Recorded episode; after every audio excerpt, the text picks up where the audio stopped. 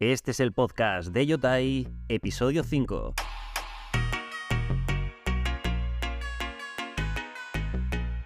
Muy buenas familia, bienvenidos a Yotai, un podcast en el que hablamos de noticias, de estrategias, de tutoriales y de herramientas de inteligencia artificial aplicadas a negocios digitales. Si quieres calmar ese FOMO IA que llevas dentro, porque yo lo sé, y enterarte de lo que se cuece en este sector antes que tu competencia, déjame decirte que estás en el lugar adecuado. Yo soy J. León y mi objetivo es traerte recursos relevantes del mundo de la IA para que le saques partido en tus proyectos. ¿Y cómo pienso hacer esto o cómo hago esto? Bueno, pues investigación, recopilación, filtrado y destilado de toda esa información. Y esto último, lo más interesante y útil de la IA, es lo que tendrás en este podcast, o al menos esa es mi intención. Hoy, episodio 5 del viernes 31 de marzo de 2023, un episodio en el que vamos a tratar un tema muy interesante. Vamos a hablar de Microsoft 365 Copilot, un asistente virtual impulsado por inteligencia artificial que promete ser el más potente que hayamos visto hasta el momento tiene una funcionalidad que yo personalmente llevo esperando tener en una herramienta de inteligencia artificial desde que aparecieron. Pero antes tengo que mencionar yotai.io, un directorio de herramientas IA donde organizo y clasifico por temas todas las herramientas digitales que pueden ser útiles para emprendedores, para freelance o para pequeños negocios. Más de 400 herramientas clasificadas y dos nuevas todos los días. Echadle un vistazo que tiene su puntito, ya veréis. yotai.io, tu caja de herramientas inteligentes. Y ahora sí, Microsoft o Microsoft 365 Copilot. A ver, lo primero que quiero comentar es que este no es un podcast en el que vamos a explicar cómo funcionan las entrañas de este tipo de herramientas, ¿vale? Como siempre he dicho,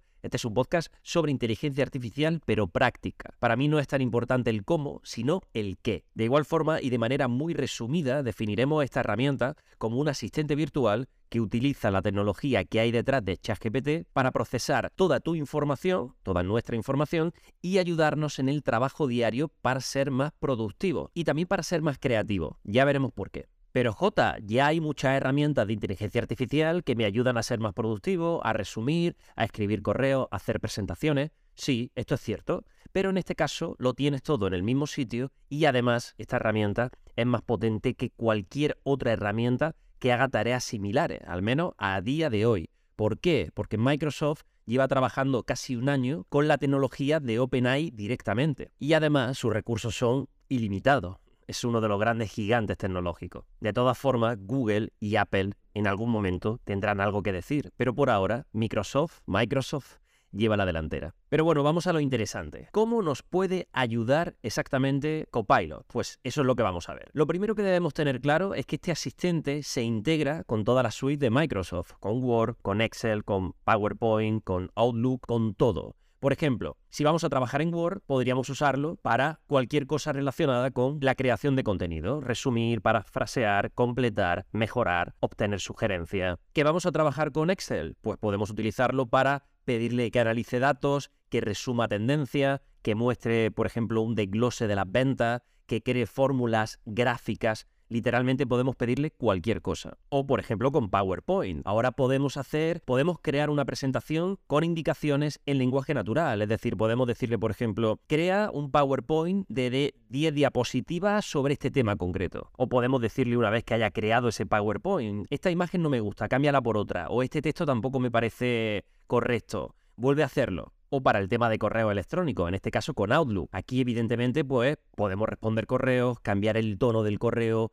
la longitud también podemos hacerlo, todo esto de una manera súper sencilla y con un solo clic. Pero vamos a hacerlo un poquito más interesante. ¿Y si le digo que quiero hacer una presentación de PowerPoint basada en uno de mis documentos de Word? Pues la tengo al momento. Pero no solo eso, tema de reuniones, videollamadas, Copilot puede hacer transcripciones en tiempo real, esto me parece una locura, y resumirlas. Otra característica muy interesante es que puedes promptear de forma colaborativa con compañeros de trabajo, es decir, dos o más personas interactuando en el mismo espacio y en la misma tarea con la inteligencia artificial. Esto de prontear se puede convertir en un verbo, ¿no? Al final escribir prompt, pues prontear, ¿no? Y en este caso, como digo, de forma colaborativa. Esto no se había visto hasta el día de hoy. Pero espérate, espérate porque viene lo mejor ahora, es la parte que a mí me más me ha flipado, esta funcionalidad de la que vamos a hablar, que se llama Business Chat. ¿Y qué es esto?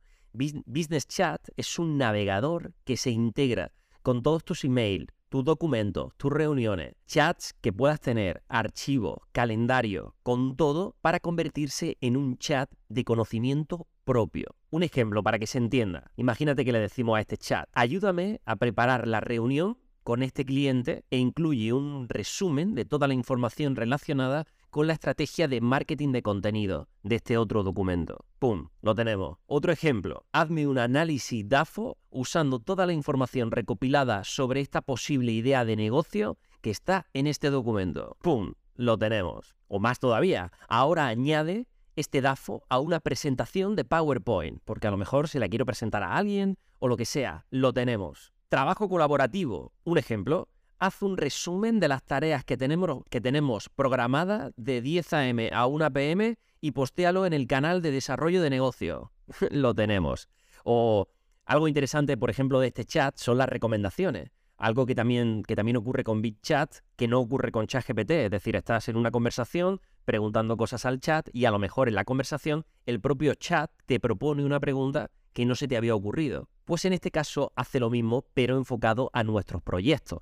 Es decir, imagínate una sugerencia que diga, ¿quieres que incluya este documento en el resumen que estás haciendo o envío esta información por email a este cliente concreto? Imaginad, ¿no? El día de mañana que esto vaya a más e incluso pueda darte a lo mejor ideas, sugerencias sobre flujos de trabajo, sobre mejoras para optimizarlo. Es que suena increíble. Entonces, ¿qué tenemos aquí? ¿Qué tenemos con Copilot? Tenemos un asistente IA supervitaminado que nos puede ayudar a ser mucho más productivos y también, como decía antes, a ser más creativos. ¿Por qué más creativo? Habrá gente que piense que esto solamente mm, va a hacer cosas por ti, va a escribir por ti, que la creatividad de alguna forma se va a ver incluso mermada. Para nada. ¿Por qué? Porque cuando nos libramos de ciertas tareas que nos dejan espacio y nos dejan energía para tener nueva idea y para probar cosas, es inevitable que no seamos más creativos de lo que somos. Y como digo, lo que me parece más increíble es que lo tenemos todo en un mismo lugar.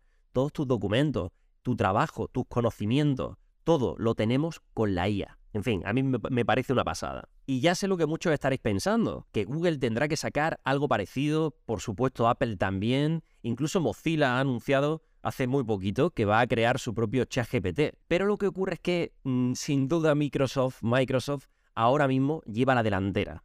Son los que han hecho los deberes antes que nadie. Y se avecina una guerra encarnizada entre los grandes players tecnológicos con la IA como factor diferencial. Aunque, aunque no es todo tan bonito. ¿Por qué? Porque estas herramientas, y los que la, habéis usado sabéis de lo que estoy hablando, no son perfectas. Están lejos de serlo. OpenAI lo dice claramente se pueden inventar datos, tienen fallos, es decir, todavía el humano tiene que tener, eh, tiene que supervisar la información que la IA generan. Eso está clarísimo y lo tenemos todos claro. Pero bueno, J, dime dónde puedo probarlo, dime cuánto cuesta, tengo ganas de meterle mano a esto ya. Sí, te entiendo, me pasa exactamente lo mismo.